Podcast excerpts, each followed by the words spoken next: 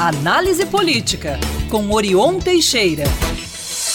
Ao vivo com imagens para quem nos assiste lá no YouTube da Band Minas. Olá, Orion, bom dia. Bom dia, Lucas, Luciana e ouvintes espectadores da Band News. Prazer voltar a falar com vocês. Prazer Sempre é nosso, Orion. Orion, nessa semana você até chegou a comentar sobre esse assunto, né? Foi tema do comentário do Murilo que precisou nos deixar, como ele comentou por causa de uma reunião, mas o governador Romeu Zema envia a reforma, mini reforma, enfim, com a criação de duas secretarias neste segundo mandato, né? O que, que ele pretende com isso?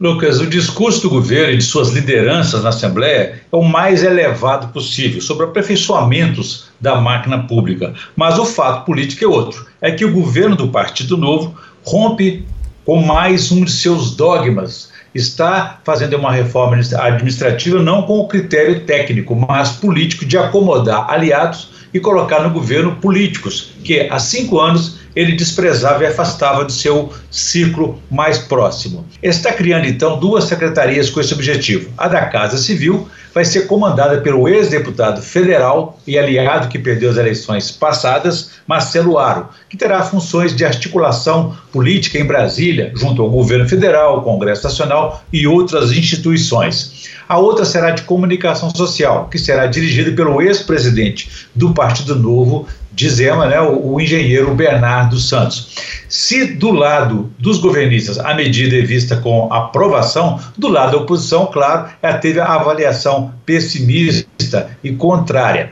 Quando iniciou sua trajetória política e administrativa, o Partido Novo falava em critérios técnicos, né, que não aceitava políticos dentro do governo e que tinha como prática fazer processo seletivo para escolher é, secretários e assessores. Dessa vez, nada disso aconteceu e os escolhidos estão definidos há muito tempo desde o resultado das eleições passadas. Ou seja, o partido terá que buscar outras razões e ações para se identificar, se apresentar como partido novo.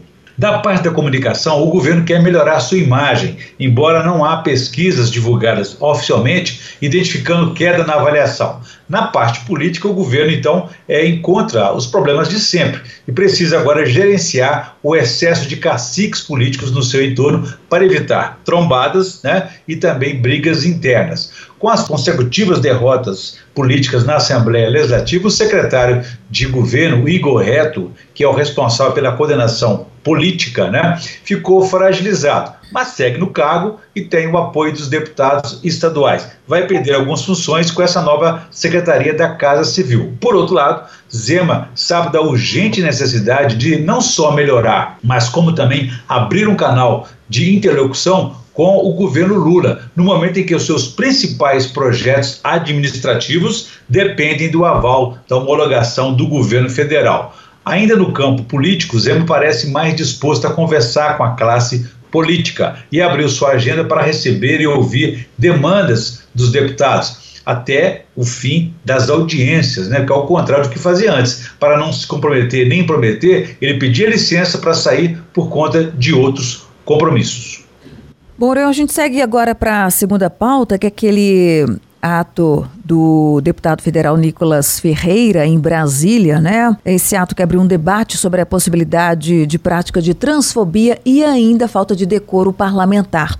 Qual a sua análise, hein, sobre este assunto que vem aí ganhando repercussão eh, desde quarta-feira? Luciana, quando foi prefeito de Belo Horizonte e lidou, enfrentou com Nicolas Ferreira na condição de vereador, o então prefeito Alexandre Calil reagiu dizendo que bravatas de garoto ele resolveria com boas palmadas. O presidente da Câmara dos Deputados, Arthur Lira, do PP, teve reação semelhante, uma reprimenda pública, como um pai que pretende educar o filho. Mas não se trata disso, estamos falando de crimes. Será que a Câmara dos Deputados vai permitir que um deputado seu faça isso, usando a tribuna, a instituição, para cometer crimes? No dia 8, Dia Internacional da Mulher, Nicolas Ferreira deu aquele vexame, especialmente para aqueles eleitores que votaram nele, para agredir mulheres e pessoas trans ao defender a volta às trevas. Cometeu esse crime de transfobia.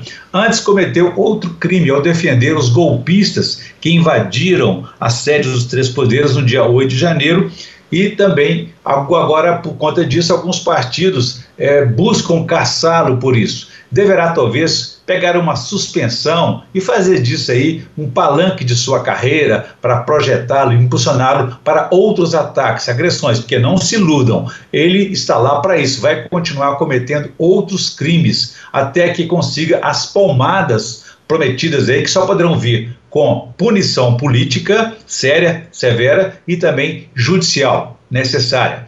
Os ataques de Nicolas tiveram também, ô Luciano, um outro objetivo, até maior, do que atacar mulheres e pessoas trans e avanços sociais.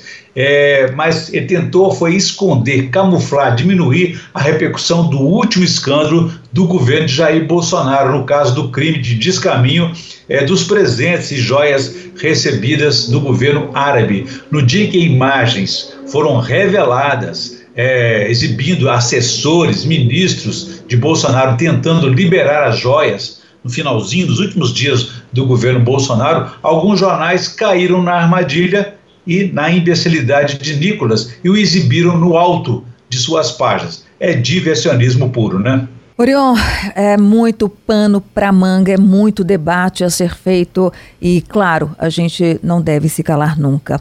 Orion, a gente fica por aqui, mas você volta, né? Na próxima segunda-feira, obviamente, falando mais do cenário político. Antes disso, Luciana, eu volto no sábado. Eu queria convidar vocês, nossos também ouvintes aí, para assistirem ao entrevista coletiva de amanhã, às 18h50, na tela da Band, e domingo aqui, às 18 horas, é, na Band News. Um debate muito interessante, é, envolvendo aí a, a, a vice-presidente da Febrafit, é, da área fiscal, a papá Maria Aparecida Meloni e a deputada Ana Paula, que é a presidente da Comissão de Defesa das Mulheres da Assembleia Legislativa, que trazem um dado estarrecedor que eu vou adiantar para vocês aqui. Um dos números mais marcantes é, divulgado nessa semana foi que o Brasil teve 18 mil mães com idade entre 10 e 14 anos no ano de 2020 e, em tese, todas elas vítimas de crimes de violência sexual com direito ao aborto legal que lhes foi negado. Então eu espero vocês amanhã e quem quiser saber mais pode consultar meu blog no www.blogdorion.com.br. Um abraço a todos e até lá.